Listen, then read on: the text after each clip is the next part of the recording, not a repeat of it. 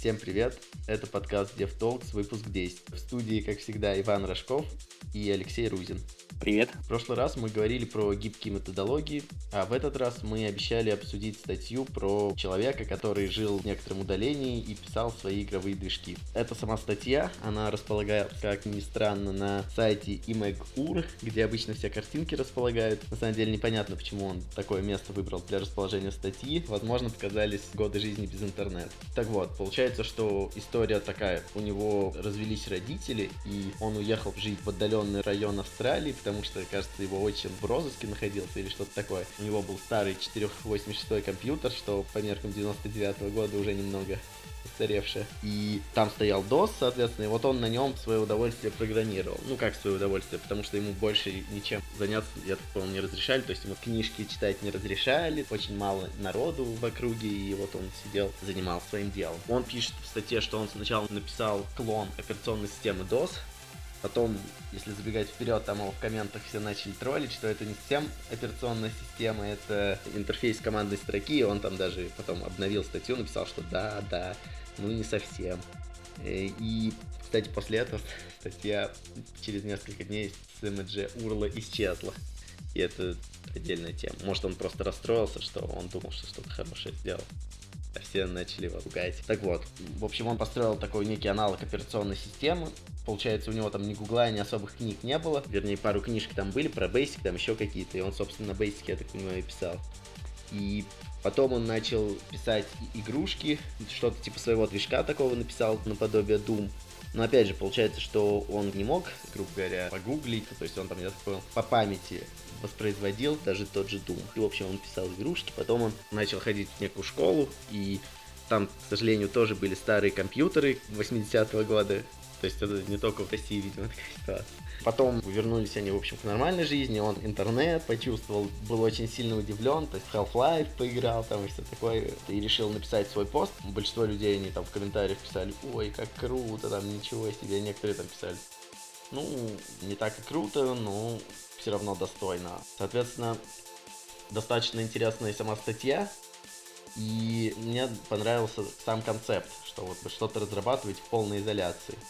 Мне это напоминает, как вот когда на дачу ездишь в отпуск, например, это интернет дорого платить. Но сейчас такого уже практически нет, но раньше я помню это было, что вот четкое разделение места, где есть интернет, и места, где вообще нет интернета. То есть там начинаешь журналы читать, газеты, даже не самые актуальные начинаешь, если что-то не знаешь, в книжке там спросить. Сейчас с интернетом это практически все отмерло. И тут можно заметить, что есть не только отрицательные стороны, но и немного есть положительные стороны. Как вы считаете, Алексей?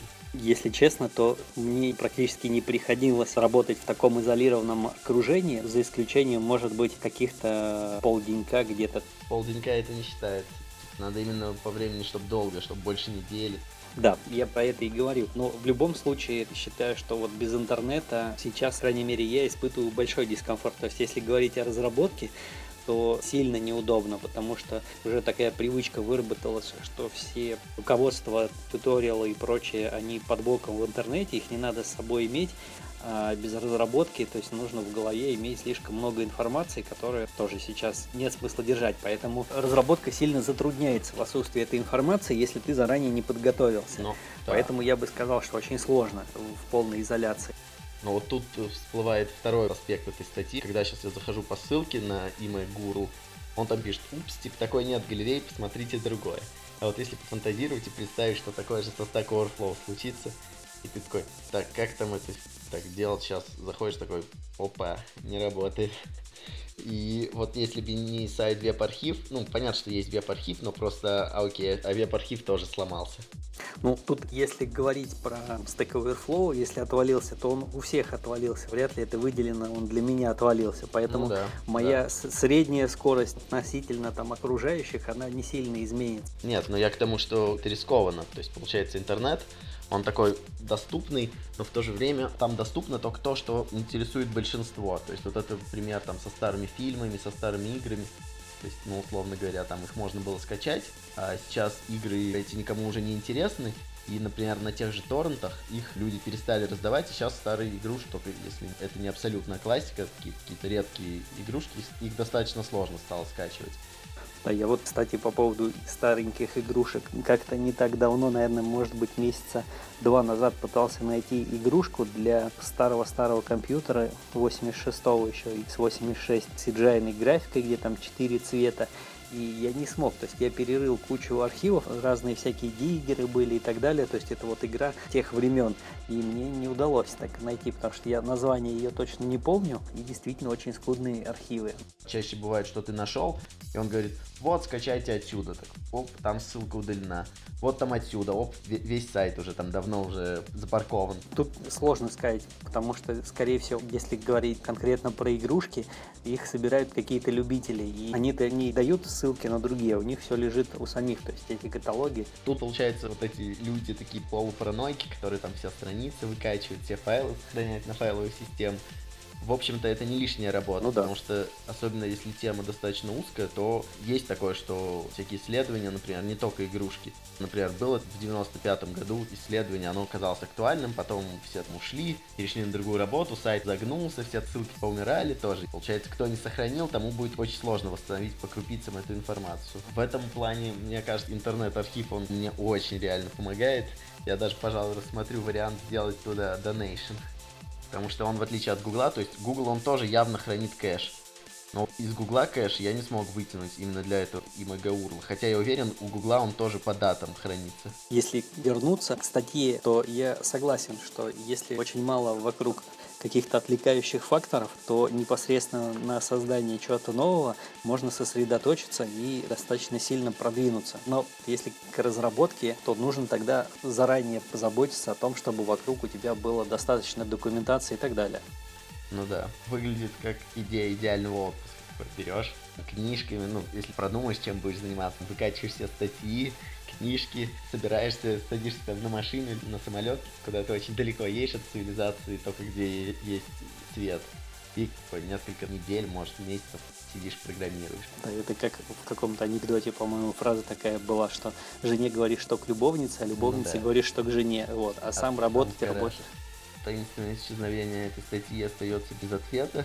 Получается, что я пытался ее не интернет-архивом найти, то есть продолжая вот эту тему про исчезновение в интернете данных, что там все в Твиттере написали, о, хорошая статья, и ссылка на MG URL. А ссылка не работает, а у них в посте никакого контента этой статьи нет. То есть я не смог нигде, кроме как на интернет-архиве, который, кстати, гуглом почему-то не особо индексируется, найти. Мне кажется, это немного даже пугает. Но я думаю, что Google не очень-то индексирует этот веб-архив, потому что Потому что он враг Гугла. То есть... Да, может быть, он и не то чтобы враг этого Гугла, а просто там дубли информации, которые есть в интернете. То есть, по идее, Гуглу бы индексировать веб-архив в те моменты, когда основное содержание на основном сайте взяло изменилось. Тогда можно гуглом проиндексировать старую информацию и уже ссылки менять. Не, ну я так понимаю, Google и веб-архив, они примерно одинаково устроены, только Google он в десятки миллионов раз мощнее. То есть веб-архив там прям можно по дням посмотреть, когда он индексировал, и так даже попереключаться довольно там прикольно сделано, и при этом, то есть он как, как срез делает сайта, да, что, например, там на этом имагаурли там картинки все работают. То есть переадресует все страницы, и это прикольно. Ну, конечно, там есть какой-нибудь там сложный там флеш или JavaScript, естественно, не работает, но в большинстве случаев работает. Так вот, еще тут есть шанс, что вот этот чувак, он, например, воспользовался так называемым right to be forgotten. То есть там в Google можно написать и сказать удалить всю информацию о таком-то инциденте, если у тебя веская причина они по некоторым законам должны все это удалить. А получается веб-архив он такой, естественно, не поддерживает. И поэтому Google, возможно, он частично поэтому не индексирует. С одной стороны, ему законы запрещают выдавать информацию, а с другой стороны, на веб-архив они повлиять не могут.